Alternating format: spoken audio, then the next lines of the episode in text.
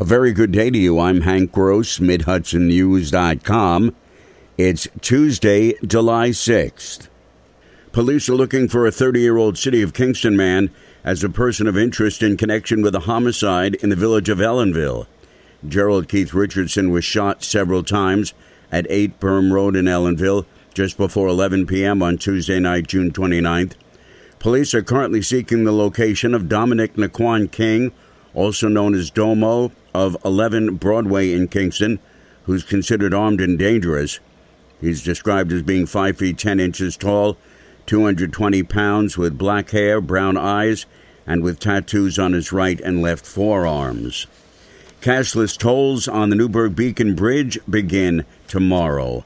Motorists will be able to drive under the gantries non-stop, while overhead sensors will capture either their E-ZPass ID number or their license plate. If they don't have E-ZPass, they will receive a bill in the mail. The other four bridges operated by the New York State Bridge Authority will convert to the new system over the next several months, says Authority spokesman Christopher Stieber.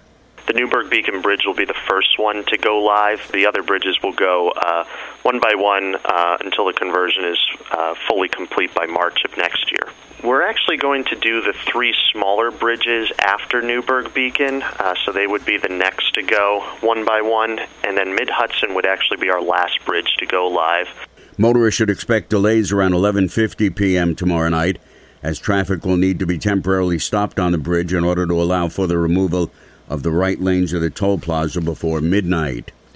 Dutchess County Executive Mark Molinaro will present plans for a $25 million investment in a new state of the art youth opportunity center in the city of Poughkeepsie to the county legislature's Budget, Finance, and Personnel Committee on Thursday. Molinaro's plan calls for the authorization to spend $10 million of American Recovery Plan money to move the project forward.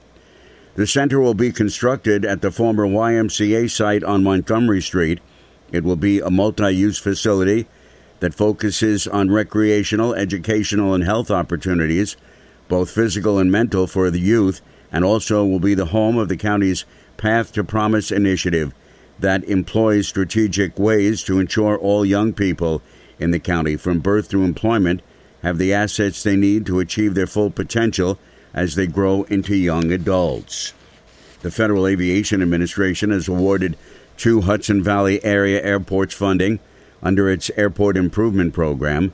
Sullivan County International and Bethel will receive $100,000 for apron rehabilitation. Hudson Valley Regional Airport, formerly the Dutchess County Airport in Wappinger, will receive $35,000 for security enhancements. Both of those facilities are general aviation airports with no commercial passenger service. I'm Hank Gross, MidHudsonNews.com.